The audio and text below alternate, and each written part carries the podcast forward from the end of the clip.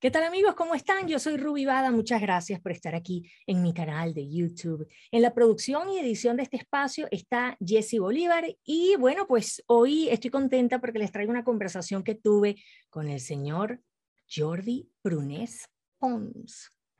Jordi Prunés. Eh, Jordi lleva ya 30 años con la práctica del yoga y 24 años enseñándolo a través de sus clases presenciales en, en Barcelona y en Mallorca, España y ahora está en el mundo de las clases online. Ya ven ustedes que ahora uno llega a todo el mundo con esto del Internet, ¿verdad? Hace 13 años ya que es un estudiante de un curso de milagros y cuatro años que lleva ya enseñándolo y su experiencia lo ha llevado a comprender que lo que realmente importa es enseñar con el ejemplo. Miren ustedes qué cosa tan difícil, ¿no? Porque muchas veces hay incongruencia entre lo que pensamos, lo que decimos y lo que hacemos. Eso, eso es difícil, es difícil. Y entonces él pues decidió enseñar con el ejemplo, con el propósito de aplicar los principios de un curso de milagros para sí mismo y él acompaña a sus alumnos en terapias psicocorporales, enseñándolos a aceptar cada momento y a ver las cosas de otra manera. Jordi dice, todo se puede ver de una manera que aporte paz en lugar de sufrimiento. Y definitivamente es así. Nosotros tenemos el poder de nuestros pensamientos. No, no podemos dejar que nuestros pensamientos nos dominen a nosotros. Nosotros tenemos que dominar a nuestros pensamientos. Eso no es nada fácil, pero lo vamos a aprender hoy.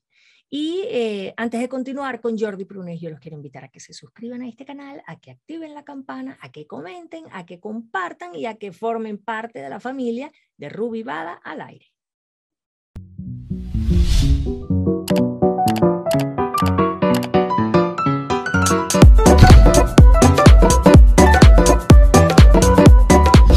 Jordi Prunes Pons, ¿cómo estás? Muy bien, Ruby, encantado de estar aquí contigo y con todas las personas que nos escuchen para compartir pues parte de, mi vida que, tanto me apasiona y que tantos beneficios me lleva y me trae a mi vida. Seguro que sí. Eh, antes de comenzar esta conversación ya estuve un, par de minutitos hablando contigo y te dije que, que, no te conozco, pero me recuerdas tanto a mi papá que en paz descanse que ya siento que te quiero.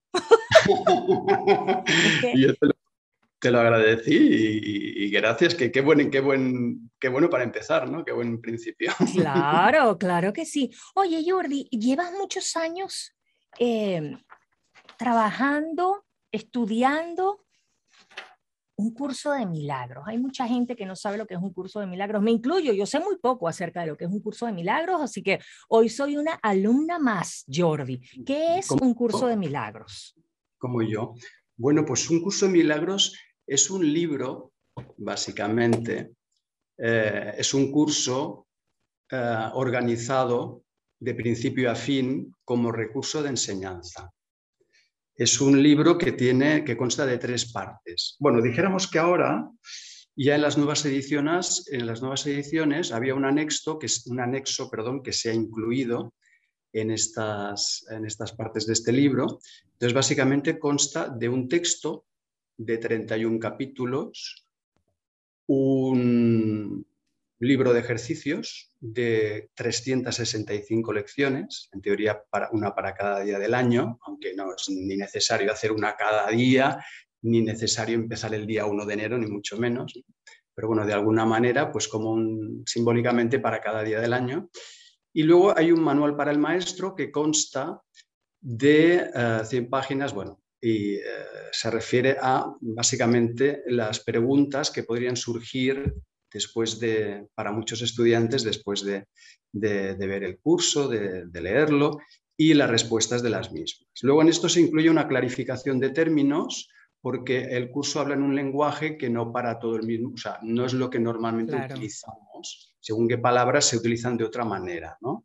Es como una reinterpretación también de, eh, de, dijéramos, de, porque está escrita en una forma cristiana, en un lenguaje cristiano, pero justamente para reinterpretar un mensaje que se ha entendido muy mal y se ha tergiversado y se ha, pues eso, que, se ha entendido muy mal. Entonces, la otra parte es también el canto de la oración, que conlleva eh, la oración, el perdón y la sanación, y luego también psicoterapia, propósito, proceso y práctica. Todo es de una manera eh, normalmente diferente a cómo la entendemos con nuestro sistema de pensamiento y nuestro sistema de creencias, que básicamente trata de eso. Y ahora me callo y dejo que tú sigas diciendo, porque si no yo me enrollo mucho y... No, no, no, yo estoy aprendiendo, estoy aprendiendo. Oye, entonces se puede decir que es un libro más bien que tiende a lo cristiano o es un libro que no tiene religión? ¿Cómo? No, no, no es ningún movimiento ni ninguna religión, ni mucho menos. Eso tiene que quedar muy claro. Ah, es un libro de autoestudio eh, para uno mismo, para aplicar unos principios que en un principio a un nivel, porque tiene varios niveles de, de, entendimiento, de comprensión teórica, teórico-práctica. Para empezar, el texto está basado en un, para comprender cómo son las bases conceptuales y la teórica, para luego, o sea, para luego en las lecciones entrar en una experiencia práctica que con ese conocimiento de la teoría entras mejor, pero sin, la, sin el conocimiento, o sea, sin la experiencia mm, no tendría ningún fundamento y quedaría vacío la explicación teórica. Simplemente la explicación teórica es para dar las bases para comprender los ejercicios y poder realizarlos mejor y tener más mejor una experiencia en base a estos conocimientos. Luego, pues el manual para el maestro te responde algunas preguntas y lo demás pues va enfocado. La psicoterapia también es importante decir que no es ninguna forma de psicoterapia para aplicar con nadie, sino son unos principios para contigo mismo al nivel si eres terapeuta, psicoterapeuta formal, profesional o no. Te dice que todo el mundo estamos enseñando eh, continuamente eh, con nuestro ejemplo, con nuestra actitud, más que con nuestras palabras, aprendemos y enseñamos continuamente. Entonces, eh, dicho eso, contestando a tu pregunta, Ah, no es ninguna religión ni ningún movimiento, eso tiene que quedar muy claro. Y para empezar, te diría que en sus niveles mm, como más básicos de, comprensión, eh, se refiere a, que, a tomar conciencia del sistema de creencias y de pensamiento que tenemos y cómo eso influye en nuestras vivencias, en nuestros sentimientos, emociones, en, nuestro, en nuestra salud psicocorporal, ¿vale? Entonces, si tomamos conciencia de eso y relacionamos el efecto causa, podemos empezar a observar eh, cómo eso influye y podemos dejar de alimentar esos patrones que no, nos llevan más que sufrimiento. A la, Ay, sí. Entonces, claro, eso es un proceso que es muy lento. O sea, a la que haya una cierta prisa, como hoy en día, ¿no? de la inmediatez o las terapias que, vale, hay cosas que pueden resultar a corto plazo, pero para salir de un, de un apuro, ¿no? al principio, pero eso es un trabajo muy paciente, constante, tranquilo y con, aprendiendo a ser muy amables con nosotros mismos. Eso es bien difícil porque somos nuestros peores enemigos generalmente. Somos unos verdugos a la hora de criticarnos, no, no perdonamos, Jordi. Oye, una, una, pregunta. Eh, eh, ¿Cuántas veces has leído este libro? ¿O con una vez basta? Bueno, o sea, vamos a ver. Eh, sí, lo que propone es que se lea una vez a conciencia, no es un libro que se puede leer así, pues rápido. Leerlo una vez y sobre todo las lecciones, hacerlas una vez, mm, o sea, el querer hacerlas perfecto es una trampa porque no, no, se van a poder hacer perfectamente las lecciones porque si no ya no habría necesidad de ellas. La única pauta es que no se haga más de una lección por día. Si uno necesita repetir una lección, la puede repetir, pero si se ve repitiendo una lección demasiados días porque no la acaba de hacer perfecta, es otra trampa. Para que tú, en cuanto puedas, lo, has hecho lo mejor posible y pases a la otra lección.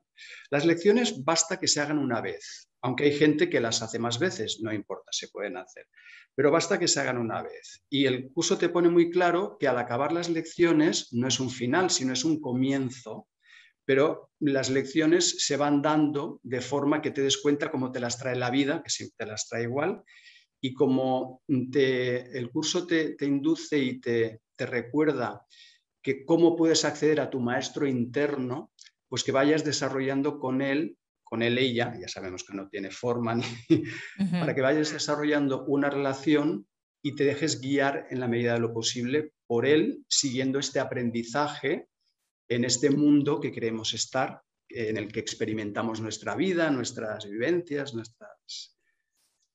Escuchar, escucharnos a nosotros mismos. Generalmente no tenemos el tiempo para hacerlo.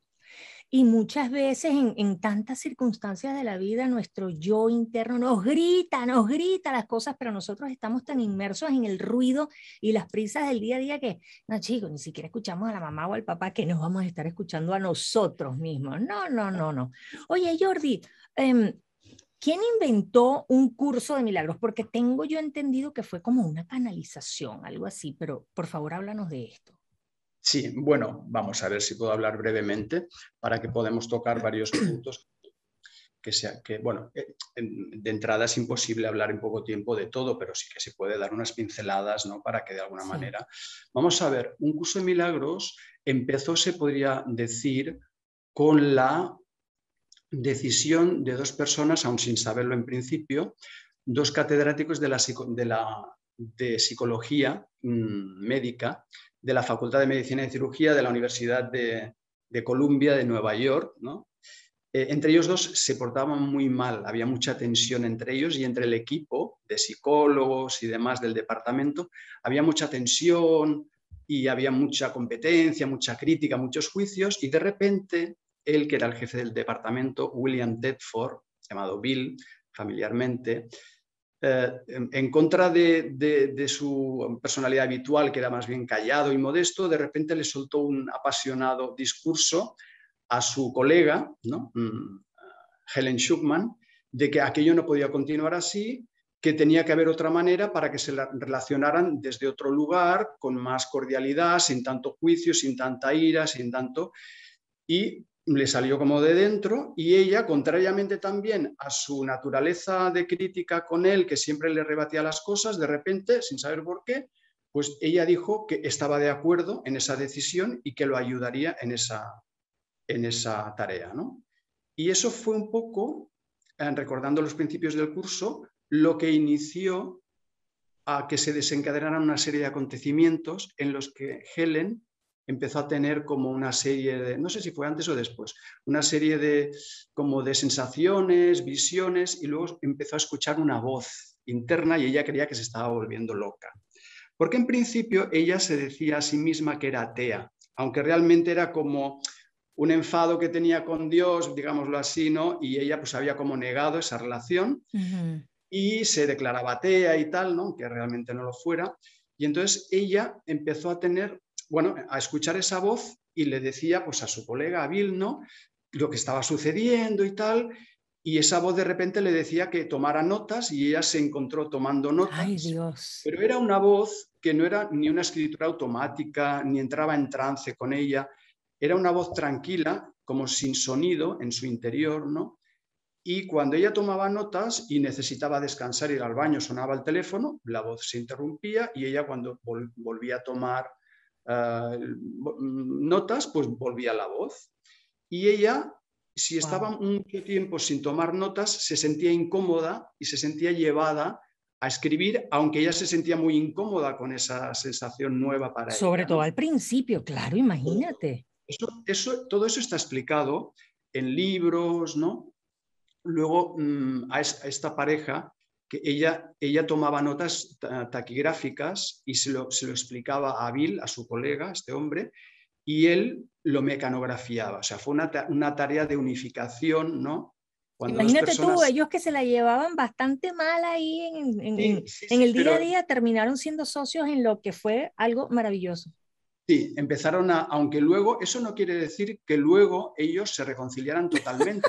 no es magia en el sentido de que eso, mm, o sea, nuestras decisiones, sean conscientes o no, están ahí. Y entonces es una decisión el que nosotros o nosotras mantengamos incluso nuestras decisiones y creencias eh, erróneas, aunque sean inconscientes, porque las podemos hacer conscientes. Cuando no queremos hacerlas conscientes o no las vemos o ponemos excusas, porque la vida te pone muchas excusas y además parecen ser muy válidas, es que todavía no estamos interesados en escuchar porque todavía hay miedo. Todavía hay miedo, aunque sea un miedo inconsciente, ¿no? Sí, sí. Entonces ella cada, eh, eh, eh, recibía como esos mensajes y ella tomaba nota y escribía y escribía y escribía. ¿Cuánto tiempo le habrá llevado a escribir siete este, años, este libro? Alrededor de siete años le llevó. ¡Wow! Y nosotros nos desesperamos porque no podemos leer un libro en un año. y, ella estuvo, y ella estuvo escribiendo los siete años. ¡Qué cosa! Oye, um, Jordi, ¿cómo se practica un, un curso de milagros? Porque, ok, lees el libro y entonces tratas de hacer los ejercicios y si te va bien, porque generalmente somos bastante inconstantes, ¿verdad? Tú practicas los 365 ejercicios que te dice el libro y ya luego te olvidas de que lo leíste. Correcto. Eso pasa, ¿verdad? Correcto. Una de las cosas que, quiero hablar antes de que se me olvide es que cuando tú has dicho Ruby, cuando leías antes de que yo intento ah, enseñar con el ejemplo, ese es mi propósito pero cuando yo me doy cuenta, porque si no estoy dispuesto a ser honesto y a darme cuenta, no puedo, es como si yo no, no reconozco una resistencia mía, no puedo soltarla. Si yo no reconozco un autoengaño, no puedo soltarlo. Si yo lo justifico o creo que no está, o lo niego, o lo proyecto en alguien, en otra persona, en otro lugar, pues yo no puedo arreglarlo en mí.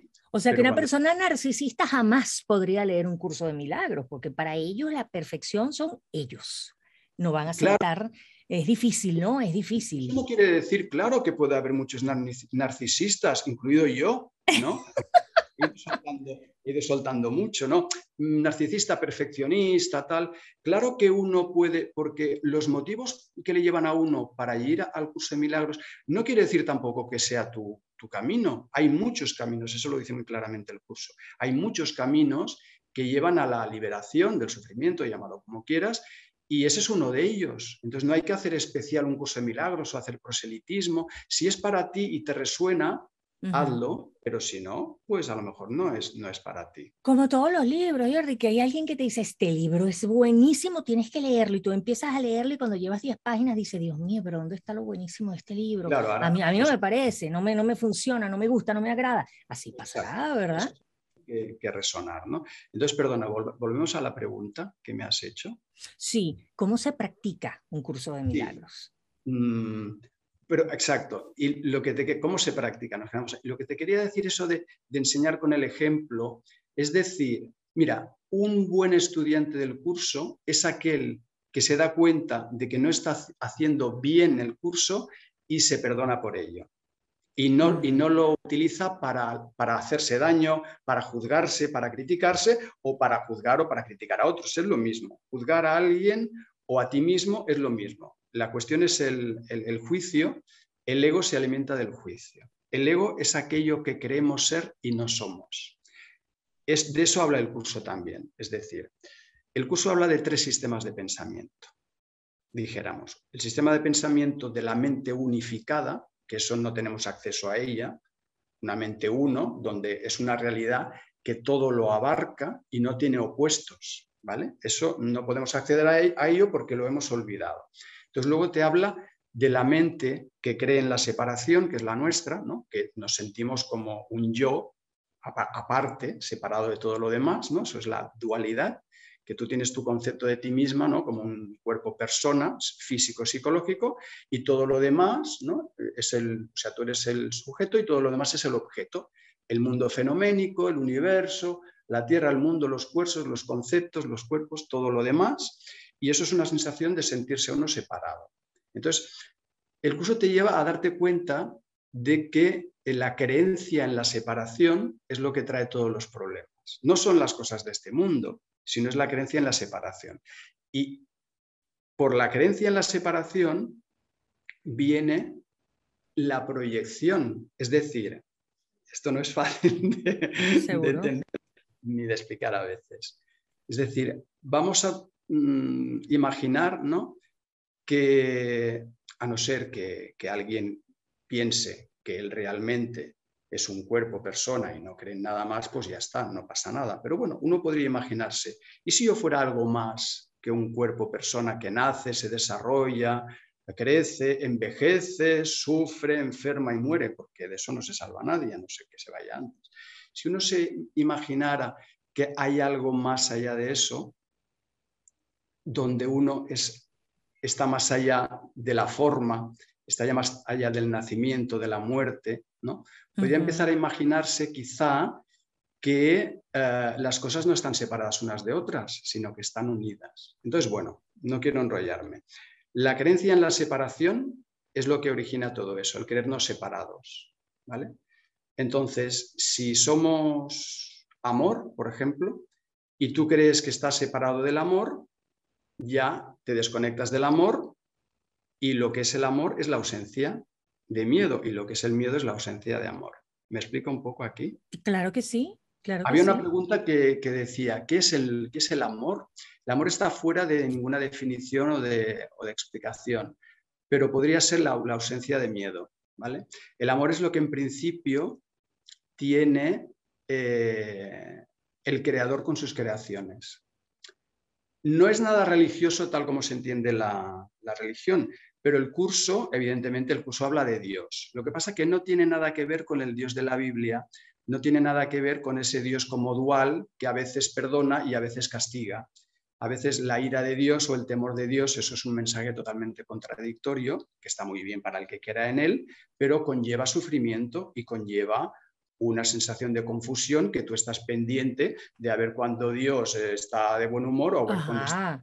No, no, no, ya, es un miedo. Eh, muchas religiones están basadas en infundirle miedo a los practicantes para que o te portas bien o te portas bien. Exacto. Entonces, ese, nuevo, esa nueva interpretación de, de, esa, mm, claro, prácticamente todo el mundo occidental está influido y está basado, aunque uno no se considere católico o cristiano, en el, en el sistema judeocristiano. Entonces, el lenguaje del curso, aunque se acerca más a las enseñanzas orientales ¿vale? que a las cristianas, tiene un lenguaje crístico o cristiano justamente para deshacer el mensaje ahí donde ha creado tanto, tanto daño y tanta confusión. Entonces, para la Biblia la expiación es pagar por los, por los pecados y para un curso de milagros la expiación te dice que el pecado no existe, que es un error de percepción que tú crees estar separado, pero en realidad no te, en realidad no te has separado nunca. Si tú te crees separado de lo que tú eres realmente, de tu ser, que no tiene forma ni límites, si tú te crees separado, vas a tener una culpa, aunque sea inconsciente, por haberte separado y esa culpa te va a generar una expectativa de, de castigo, por dónde me va a caer, ¿no? Y eso te va a generar miedo. Y ya vas a entrar en una realidad que aunque no lo sea, porque la realidad no se puede cambiar, tú vas a creer que aquello es cierto. Y como tu mente es imparable y totalmente poderosa, si tú crees en algo, le vas, le vas a dar realidad a aquello, pero para ti. Y tú vas a vivir ese mundo con tu realidad, aunque esa realidad, en la realidad, en realidad, perdón, valga la redundancia, la realidad no se ha podido modificar porque la realidad absoluta es inmutable. Entonces, bueno, el curso te va hablando de eso, con los tres sistemas de pensamiento, de la mente una, que esa ya no se puede acceder, pero una vez uno se cree separado, te habla de la mente separada, que tiene el sistema de pensamiento del ego, que es aquello que crees ser y no eres, basado en la culpa, el miedo, la defensa, el ataque y las relaciones especiales, que es como las relaciones de dependencia, no de amor, sino que escondido detrás de todo ese amor viene que yo te doy lo que necesites si tú me das a cambio lo que yo creo necesitar. Y como lo único que necesitamos es el amor, pero lo hemos negado, queremos tener necesidades en este mundo y hemos creado pues como un cuerpo persona y un mundo que está lleno de necesidades. Tenemos un cuerpo que necesita alimentarse continuamente, descansar, mmm, la higiene corporal, eh, la salud, eh, defenderse de los, elementos, el cobijo, la casa y las necesidades afectivas, psicológicas, es decir, son necesidades y queremos tener unas necesidades que realmente no tenemos, aunque como cuerpo, que es con lo que estamos identificados, sí tenemos, si volviéramos a lo que realmente somos, veríamos que nuestra, nuestra única necesidad es el amor y en este mundo se expresa de qué manera se puede expresar el amor. El curso te habla del perdón, pero para el curso el perdón es dejar de juzgar, dejar de compararte, dejar de buscar de ti lo que yo quiero necesitar en mí, ¿vale? No es el perdón para destruir del que habla, que yo te perdono porque estoy más capacitado que tú, o yo te perdono pero no olvido, o te perdono pero ya no quiero saber nada más de ti. No, no, es, el perdón quiere decir pasar por alto los supuestos errores. Ya, y Jordi, eso, eso que dicen de que sí, yo te perdono pero no olvido. Exacto, exacto. Habla de eso porque hay un perdón, el clásico perdón de este mundo, ¿no? que es para destruir, que es un perdón que incluso se pone por encima del otro, o sea, hay una desigualdad. Entonces el perdón es saber que aunque somos muy diferentes en la forma, en las personalidades, en los gustos, pues en el fondo somos todos iguales. En el sistema de pensamiento del ego y en el sistema de pensamiento del ser verdadero, dijéramos, basado más en el amor y en la paz interna, todos somos iguales porque en realidad todos necesitamos lo mismo, aunque parezca que es de diferentes formas, y todos sufrimos lo mismo de una manera o de otra, lo escondamos más o lo escondamos menos. Nos refugiemos detrás de éxitos, de estudios o de lo que sea, pero en realidad todos somos lo mismo. Y cuando uno va hacia esa igualdad, entonces es cuando empieza a ver el que el perdón tiene su efecto. Lo que pasa que para es muy, es muy difícil porque como estamos identificados con el ego, es como una gotita de agua, Ruby, que si, por ejemplo, tú imagínate una gotita de agua que entra en el océano. O sea, para ella, para una parte de ella, sería entrar en su naturaleza verdadera y la expansión total, ¿no? Y sentirse que no tiene como límites, ¿no? Pero para la gotita es su muerte. Deja de ser gotita y ella lo que quiere es ser gotita y mantenerse gotita, aunque sea mejor o peor que las otras, más gorda, más fea, pero es gotita y ella defiende su ser separado con el que cree. Y por eso nos da tanto miedo, no, no la oscuridad ni el sufrimiento, sino en realidad la luz y el amor, porque creemos que vamos a desaparecer en él. Entonces, el curso de alguna manera te va explicando esto, se asemeja a algunas enseñanzas, pero en algunas, como cada una, se diferencia en un sistema no dualista, de una metafísica no dualista, y está brillantemente integrada la espiritualidad con la psicología.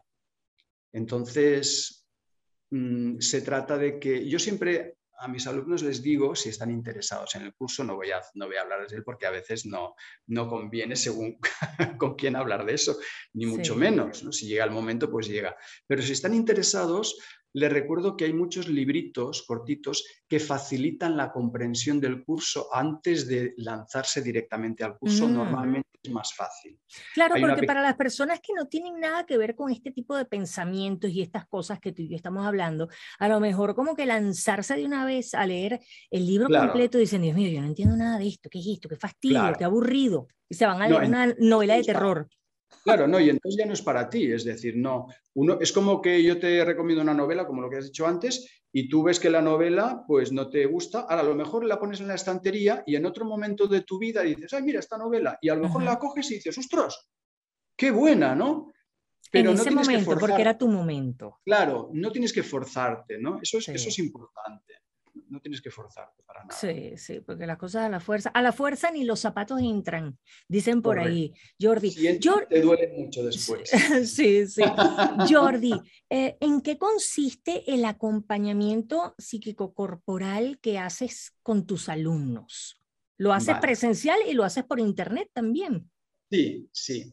Bueno, mm, no sé si es bueno mm, diferenciar, por ejemplo, yo, alumnos en principio, eh, en mis clases de yoga, bueno, de tai chi ahora mismo, bueno, poquito, poquito hago, eh, pues hago mis clases de, yoga, eh, que es, bueno, aunque sea un acompañamiento psicocorporal, mm, el acompañamiento psicocorporal que, yo hago es en sesiones individuales, bueno, pueden ser talleres de, grupo, de crecimiento personal, pero lo que yo llamo sesiones de, acompañamiento psicocorporal es más en sesiones individuales para la gente que esté, pues, que, que quiera y acepte Mm, mis servicios porque se ha enterado, porque le han recomendado, porque saben que lo hago, porque me conoce, porque me han visto. ¿Y qué es lo que más te piden? ¿Qué, ¿Qué, es de lo que más padece? No sé si llamarlo así, la gente que te busca. Bueno, normalmente, vamos a ver, mm, eh, el hecho de hacer, mm, aceptar ayuda, acompañamiento, terapia o llámalo como quieras, hoy en día ya se sabe más que no hace falta pues estar loco para hacer terapia. De hecho, todos deberíamos hacer terapia para saber manejar nuestros miedos, nuestras relaciones, gestionar nuestras emociones. Entonces, hay diversos motivos. Normalmente hay una, hay una sensación de, dolor, de sufrimiento, que puede ser emocional, puede ser mental, causada, pues a veces se tiene más conciencia, a veces no tanto. Puede ser por, una, por un resentimiento con una persona, que habías querido mucho, o familiar, o pareja. Puede ser porque de repente se puede manifestar de muchas maneras, pero a través de eso, tirando del hilo, luego se van encontrando muchas cosas. Porque normalmente cuando estamos bien o parecemos estar bien, pues no, necesitamos nada, pues vamos haciendo nuestra vida, nuestras aficiones, nuestras cosas y tal, pero cuando suena una, una alarma, por pequeña que sea, eso está bien para que a través de, de, otra persona a lo mejor que pueda ayudarte y tal, pues te ayude a encontrar aspectos de ti mismo que descubran esas dinámicas a las cuales tú puedes acceder y darte cuenta de que estás eligiendo en cada momento, aunque no lo parezca. ¿vale? Es decir, ¿por qué aquello del pensamiento, claro, es muy fuerte decirte, ¿no? que mm, un pensamiento que te cause sufrimiento tú lo puedes cambiar, porque a priori te puede incluso dar más, como más presión, ¿no? Como, pues yo no lo puedo cambiar, no. Pues vale, tú en un momento dado estás mal, no tienes que negar que estar mal, tú toma conciencia de que estás mal, pero una vez que estás mal, puedes acceder a una conciencia de por qué estás mal. No lo que parece ser, sino que tú estás alimentando unos pensamientos que están generando ese malestar. Lo que decía antes, ¿no? Y, y cuesta mucho ya, ya yo lo entendí hace algunos años, ¿verdad? Pero cuesta mucho el, el, darte cuenta de cuál es ese pensamiento, porque todas nuestras sensaciones vienen por nuestros pensamientos, son buenos, estamos felices, son pensamientos malos y estamos todos apachurraditos, ¿verdad? Pero es bien importante darse cuenta de cuando te sientes mal, en qué estás pensando en ese momento que tú te estás sintiendo mal, qué es lo que te está haciendo tener esa reacción fisiológica, qué es. Lo que pasa es que uno se pone, bueno, como si te lanzas un clavado en una alberca, en una piscina, tú te hundes ahí, empiezas a nadar porque, bueno, tienes que sobrevivir, pero no, no te das cuenta de qué es lo que te está lanzando esa piscina. Y una vez que tú logras identificar ese pensamiento que te está llenando de amargura, de dolor, de tristeza, yo creo que ese entonces es como que el primer paso, que identifiques qué es lo que te está generando ese malestar para que puedas corregirlo, para que tengas conciencia del daño que te está haciendo. Correcto, correcto. eso, es eso está muy bien, es muy correcto porque además hay algunas líneas que, que, bueno, que ponen al pensamiento como en tercer lugar. ¿no? Entonces, en realidad es el pensamiento, aunque es inconsciente normalmente, el que genera las sensaciones, sentimientos, emociones, estados fisiológicos, corporales y demás. Y a menudo, en principio está bien que tú te des cuenta de que estás mal porque pues, has discutido con un amigo y eso lo habías borrado de tu conciencia. Pero en realidad, aunque tú creías que tenías razón, y le has dicho y le has cantado a las 40 a tu amiga o a tu amigo, luego eso te hace sentir mal. Puede ser, por ejemplo. ¿eh? Pero luego, efectivamente, esto te va a hacer sentir mal. Pero lo que ocurre es que muchas veces no identificamos o hacemos falsas asociaciones con respecto a la razón por la cual estamos mal. Entonces, en un curso de milagros hay una lección, que es la 5, te lo dice rápido, que dice, nunca estoy disgustada por la razón que creo porque atribuimos a este mundo las cosas de nuestro malestar. Y sí que lo parece, pero en realidad, aunque no te lo dice al principio, te lo dice después, dice, estás mal porque has tomado una decisión en tu mente, no en tu mente, cuerpo, psicología, sino en la mente, que está un paso por detrás, que toma las decisiones entre tu ser verdadero o tu falso ser. Si tú has tomado una decisión eh, para escoger a tu ego, que es lo que crees ser y no eres, tú te vas a sentir mal, porque ese sistema de pensamiento está basado en el juicio, en la culpa, en el miedo, en la comparación, en el, ¿vale? Entonces, con esa elección de entrada, consciente o inconsciente, tú luego vas a encontrar mm, situaciones en las que cuando creas ganar, creerás estar bien, pero cuando no crea, cuando creas o que algo no te ha salido bien, vas a estar mal y vas a creer que es por la razón de que no has aprobado el examen después de tanto trabajo que te ha dado o después de tanto que te has esforzado para tal cosa no te ha salido y en realidad estás mal porque has escogido a tu ego y no a tu ser verdadero. Pero eso son cosas que poco a poco, poco a poco, nos vamos dando cuenta y el curso te las propone después de explicarte la dinámica y el sistema de pensamiento del ego, cómo funciona, para que tú lo identifiques y puedas desidentificarte de él. Es decir, tenemos un ego, pero no somos el ego. El ego hablado no como el psicoanálisis, ¿eh? sino como más la, versión, dijéramos, oriental, el ego es como e, ese falso ser, eso que creemos ser y no somos. Entonces, claro, cuando tú ya has negado lo que eres, con esa premisa, pues todo lo que te vaya a salir después, mm, más tarde o más temprano, vas a tener eh, malestar y sufrimiento. Entonces, por mucho que creas que en este mundo la prueba es que aunque consigamos más o menos lo que queremos a nivel de todo, de dinero, de fama, de bienestar, de éxitos materiales, llega un momento en que te das cuenta de que eso no te da la felicidad. No te total, total, pero es un camino duro de recorrer. Claro, entonces cuando puedes empezar a buscar adentro en vez de afuera, ¿no? Porque siempre parece que el malestar viene por fuera porque algo o alguna situación o alguien me ha dicho o alguien no me ha admitido o alguien no me reconoce o esto siempre está afuera. Entonces, siempre es adentro. Si yo creo que no me admiten afuera es porque yo no me admito adentro. Entonces yo tengo que dirigir mis pensamientos hacia adentro. Y el curso magistralmente te lleva hacia ahí siempre y cuando uno se deje llevar, claro, porque siempre hay justificaciones para no hacerlo, ¿no? Claro, no, y bien, si vas a empezar a leer el libro pensando de que esto no es para mí, pero bueno, déjame leerlo, oye, vale, pon de tu parte. Claro, bueno, nunca se sabe. Un poquito. A lo, mejor, uno que empieza así, luego al final eh, lo acaba, y en cambio el que, el que empieza muy así, igual luego... Se le acaba la gasolina. Sí, si luego, si el curso no te, no te pone en tela de juicio tus tu propio sistema de pensamientos y no te tambalea, es que no estás entendiendo nada. Porque el curso no es para, sí, es muy bonito y tal, pero, ay, el curso ha cambiado mi vida y tal. No, el curso no es para cambiar tu vida, el curso es para cambiar tu mentalidad, tu percepción, ¿vale? Que las cosas que ocurren, tú no tienes control sobre ellas, pero sí que tienes control de, mm, de la forma en que te las tomas.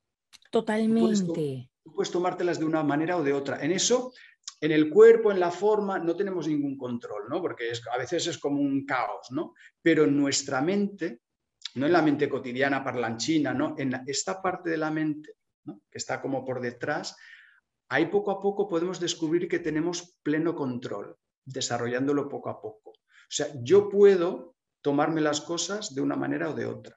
De hecho, hay personas que ante una misma situación reaccionan de una forma muy diferente. Entonces esto al final es una elección. Lo que pasa es que la responsabilidad da mucho miedo, porque es más fácil dar la responsabilidad fuera, ¿no? Algo que ha ocurrido, mira, es que mira lo que me hicieron mis padres, o mira lo que me ocurrió, o mira lo que me ha pasado, o mira, entonces es muy fácil poner la excusa afuera para yo no ser responsable de mis actos aquí ahora. Y no reconocer que el que estoy negando al amor soy yo, porque por mucho que me haga quien sea o la vida, no puede entrar en mi pensamiento y decidir por mí si yo acepto el amor en mí o no. Sí, es que hay algo que dice, el problema no es el problema como tal, sino cómo tú reaccionas ante esa situación. Hay gente que por una cosita, mira, eso es una cosa, un espectáculo que se arma un sufrimiento. Y hay otras personas que, ah, sí, o sea, muy, muy ligero, ¿no? Muy ligero.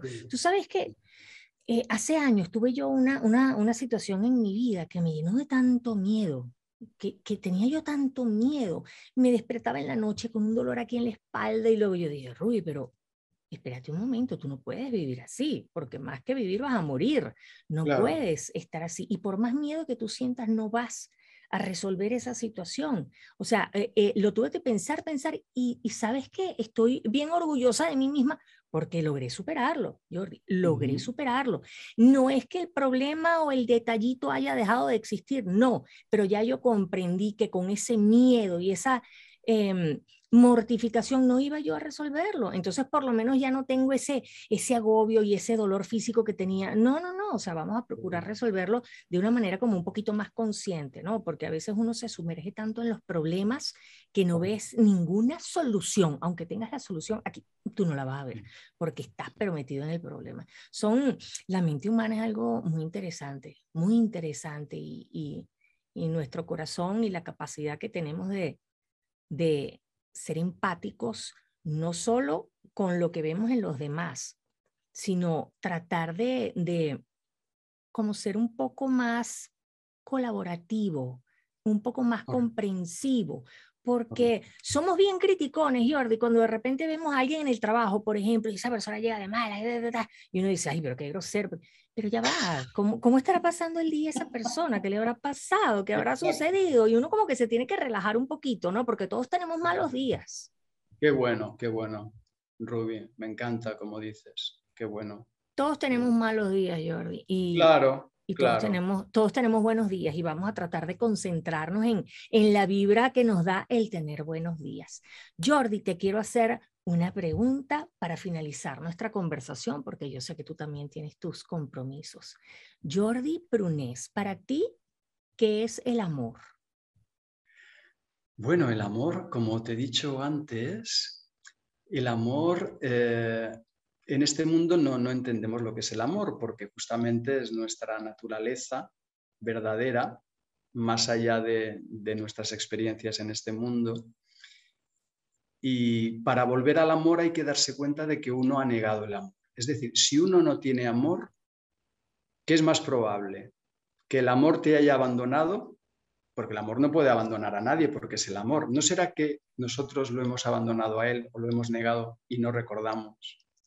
Entonces, el amor es la ausencia de miedo, como te decía antes, y en este mundo, gracias por volver a hacer la pregunta porque antes no, no ha acabado la respuesta, eh, la máxima expresión del amor es el perdón que sugiere el curso, que es que si tú me haces algo que yo, a mí me ofende, puedo al final, al principio reaccionar, porque no voy a negar eso o no voy a hacerme el espiritual, ¿no? Y luego me cargo con eso por dentro y tal. No, no, no, yo puedo reaccionar, pero a la que me doy cuenta, no tengo por qué sostener esa imagen de ti como que me ofende, sino que, pues lo que decías antes, pues oye, también, pues a lo mejor has tenido un mal día o tú tienes tu percepción, tú tienes tu visión y no tengo por qué tomármelo de forma personal. Entonces yo te amo igual, me digas guapo o feo. Y ese es el perdón, ¿no? Aprender la indefensión, a no defenderme y a no dar válida la ofensa. Entonces, esta sería la máxima expresión de amor porque sé que tú y yo somos iguales al margen de que tú seas muy diferente en tu personalidad, en tu cuerpo, en tu cultura, en tu raza, en tu... ¿qué más da? Y eso es el amor en este mundo. Que yo pueda ah, estar de acuerdo contigo en no estar de acuerdo, por ejemplo. Que yo prefiera tener, estar en paz que tener la razón. Uy, eso vale demasiado, Jordi, eso vale demasiado, demasiado. Sí. claro.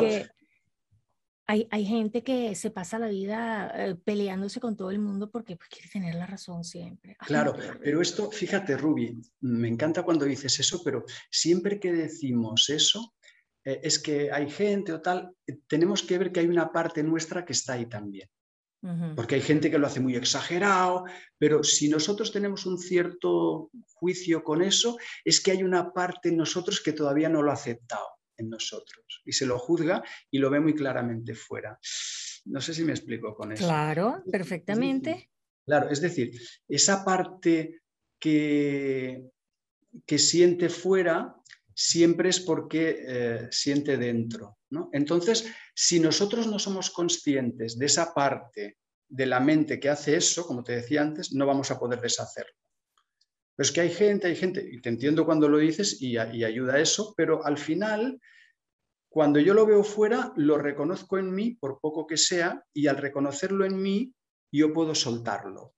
Porque si lo veo en ti o en el otro, yo no puedo soltar nada en la mente del otro, pero en mi mente el proceso de negación y proyección es fundamental entenderlo porque si no, no se entiende el curso. O sea, el curso se basa en, mm, entender el concepto de negación, que es básicamente yo, y proyección, que es yo no tú. Es decir, yo me siento culpable por haberme separado de lo que realmente soy, aunque no lo sé conscientemente, y entonces proyecto en, en, otra, en otra cosa, no hay nada más porque todo está unido, pero proyecto fuera mi culpa, ¿no? Y eso es lo que produce la forma, la materia y otro mundo para proyectar nuestra culpa y nuestra responsabilidad afuera. Pero si yo en lugar de verlo fuera, lo veo dentro, puedo soltarlo en mí. Ese es el sistema de pensamiento del ser o del espíritu eh, en, contraste con el sistema de pensamiento del ego, que es la comparación y el juicio, si yo puedo ver en ti, o sea, puedo ver en mí lo que veo en ti, yo puedo soltarlo en mí. No sé si me explico. Claro que yo te entiendo perfectamente porque yo más o menos eh, eh, me gustan estos temas, ¿no? Y leo y hago entrevistas de estos temas. A lo mejor para otras personas está como que, como que medio confuso el asunto, pero bueno, por algo se empieza. Hay que, abrir la mente aclarar, pues aquí estoy yo, o lo pueden escuchar una y otra vez, o claro que sí. Es lo bueno de estas conversaciones por internet, que quedan grabadas y la gente puede echar para atrás y para adelante cuantas veces quiera, ¿verdad, Jordi? Qué bueno, qué bueno. Oye, Jordi, em, ya para despedirnos, ¿dónde te puede conseguir la gente? ¿Cómo te ubican? Pues mira, te puedo, te puedo dar, eh, por ejemplo, mi, mi, web, mi página web, que es jordiprunes.com, bueno, con el HTTPS y tal, jordiprunes mi web, y luego mi Instagram, que es Jordi Prunes-yoga. Esto a lo mejor se va a ir modificando, pero ahora mismo está así. Muy bien. Y luego mi Facebook, perdón. Sí, no, que muy bien, que todo, todo evoluciona, pero por el momento es así. Y luego mi Facebook, que es uh, Jordi Prunes Pons, todo junto, con mayúsculas las, las, iniciales de los apellidos. Centro Despertar, que es el centro que, que tengo, Despertar con este nombre y que bueno, es un centro físico donde doy clases aparte de las, de las clases online. Muy bien. Aquí en la, en la caja informativa de, esta, de este video vamos a poner todos esos enlaces para que la gente te pueda seguir y aprendan un poco más de, todos los servicios que tú ofreces. Jordi, te agradezco muchísimo tu tiempo. Muchas gracias. Estás en España en este momento. Por esta oportunidad, Roby. Muchas gracias. Yo estoy encantada, encantada y me gusta porque aprendí, aprendí, aprendí de lo que es un curso de milagros. Lo había oído sopotoscientas veces, pero nunca había conversado de él y creo que me voy a comprar el libro. No lo he leído pero creo que lo voy a leer. Recuerda que hay libritos pequeñitos muy interesantes del doctor Ken Wapnick, que fue, estuvo muy cerca, bueno, muy cerca, fue colaborador directo de los escribas, ¿no? Y él, bueno, ha, enseñado el curso durante 40 años y tiene unos libritos cortitos que facilitan la comprensión del curso y te ayudan a aplicar los principios y a, asimilarlo bien. Pero es un trabajo muy paciente, ¿eh? si tienes aquel que tenga prisa verá que, no es para él. Que no va por ahí, así es. En la vida, todas las cosas que valen la pena toman su tiempo. Exacto. Claro que sí. Muchas gracias, Jordi. Fue un placer conversar contigo. Qué bueno. Y conocerte también. Gracias. No, gracias a ti, amigos. Antes de despedirme, por supuesto, los invito a que se suscriban a este canal de YouTube, a que activen la campana, a que comenten, a que compartan y a que formen parte de la familia. Becho, abacho y apapacho. Yo soy Ruby Bada. Hasta la próxima. bye bye. Gracias. Muchos besos y un abrazo.